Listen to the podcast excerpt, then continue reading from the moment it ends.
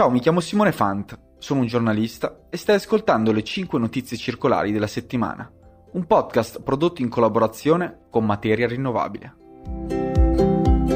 92esima puntata, rieccoci a un nuovo episodio di 5 notizie circolari. Per la Commissione Ambiente del Parlamento Europeo è stato un San Valentino piuttosto impegnato, perché mercoledì 14 febbraio ha dovuto esprimersi su due importanti tematiche legate all'economia circolare. Uno riguarda lo spreco alimentare e l'altro l'EPR, la responsabilità estesa nel settore tessile.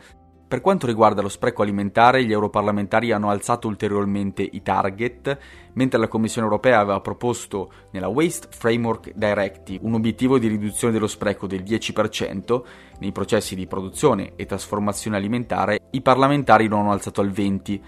Una riduzione del 40% invece riguarda i servizi di ristorazione e vendita al dettaglio. I Paesi membri dovranno raggiungere questi obiettivi entro il 2030, non è ancora però chiaro come saranno implementati i sistemi di verifica e monitoraggio di questi dati. Sarà sicuramente complicato per i Paesi membri fornire dati reali e comprovati sulla riduzione dello spreco.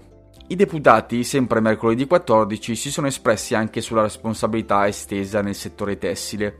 Il voto dice che gli Stati membri dovrebbero istituire il regime EPR a 18 mesi dall'entrata in vigore della direttiva europea. Dal 2025 poi ogni Stato membro dovrebbe rendere obbligatorio la raccolta separata dei prodotti tessili per il riutilizzo, la preparazione al riutilizzo e il riciclo.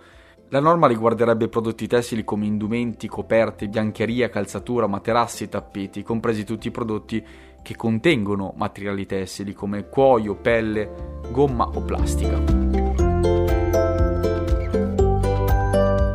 Ciao, sono Lucrezia Lenardon, digital editor di Materia Rinnovabile, e per la seconda notizia andiamo in Cina, perché qualche giorno fa, più precisamente venerdì 9 febbraio, il Consiglio di Stato della Repubblica Cinese ha pubblicato un breve documento, all'interno del quale annuncia la volontà di costruire un sistema di riciclo dei rifiuti più solido e collaudato.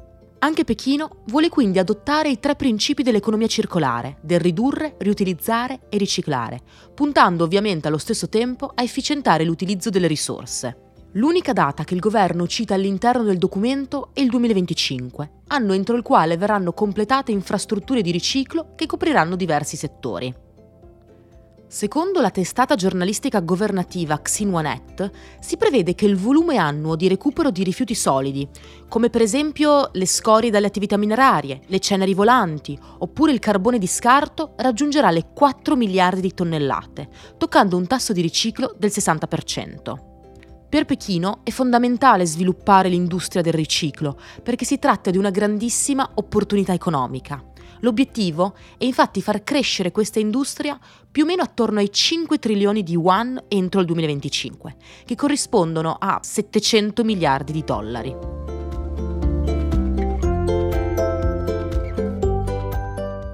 Per la terza notizia voliamo a New York, negli Stati Uniti, dove la settimana scorsa uno dei consiglieri comunali di New York del Partito Democratico ha proposto una norma che renderebbe illegale la vendita o la distribuzione di capsule di detersivo contenenti alcol polivinilico, un tipo di plastica nota anche come PVA. Si tratta di un imballaggio, un film idrosolubile, cioè che si può sciogliere nell'acqua, usato per il confezionamento di prodotti di detergenza, ma anche pastiglie per lavastoviglie, prodotti chimici per l'agricoltura, fertilizzanti e vernici. Si tratta di un imballaggio pensato per essere biodegradabile in acqua e quindi per ridurre i rifiuti di imballaggio in plastica. Il disegno di legge sottolinea che questi film in PVA però rilasciano microplastiche inquinanti per i corsi d'acqua statunitensi. C'è un dibattito scientifico molto acceso attorno a questo tipo di plastica. Le aziende che la producono e la distribuiscono da una parte dicono che si biodegrada perfettamente nelle acque reflue delle fogne statunitensi, altri studi indipendenti invece dimostrano come i depuratori riescono ad intercettare solo una piccola parte di tutte queste microplastiche rilasciate da questi film. Il PVA, che come tutte le plastiche convenzionali deriva da combustibili fossili, per essere decomposto in modo efficace ovviamente necessita di condizioni precise negli impianti di trattamento delle acque reflue, un po' come accade per le plastiche biodegradabili negli impianti di compostaggio. New York è la prima città al mondo che discuterà in consiglio comunale questo divieto. Se dovesse passare, entrerebbe in vigore dal 2026.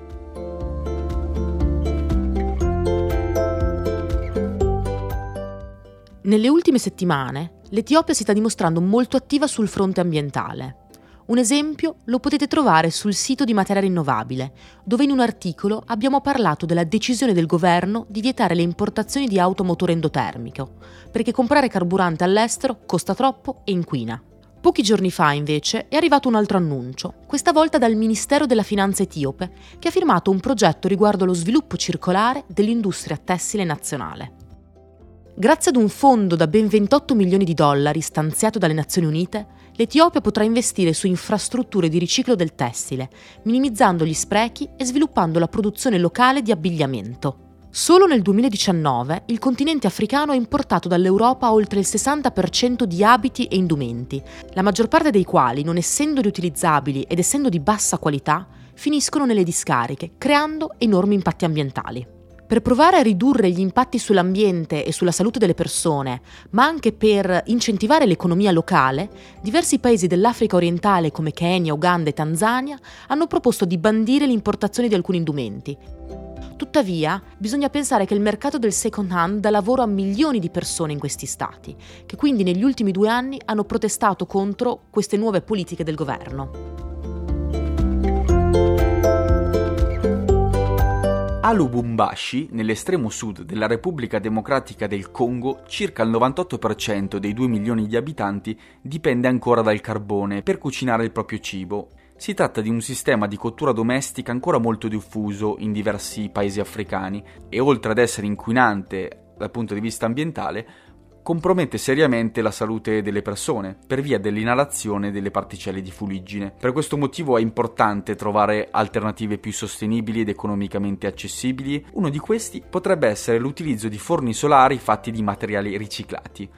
Questa è un'idea nata da una partnership tra l'Università congolese di Lubumbashi e la belga Hasselt, che hanno sviluppato appunto una nuova tecnologia. Si tratta di un forno che attraverso pannelli riflettenti utilizza l'energia solare per riscaldare il cibo.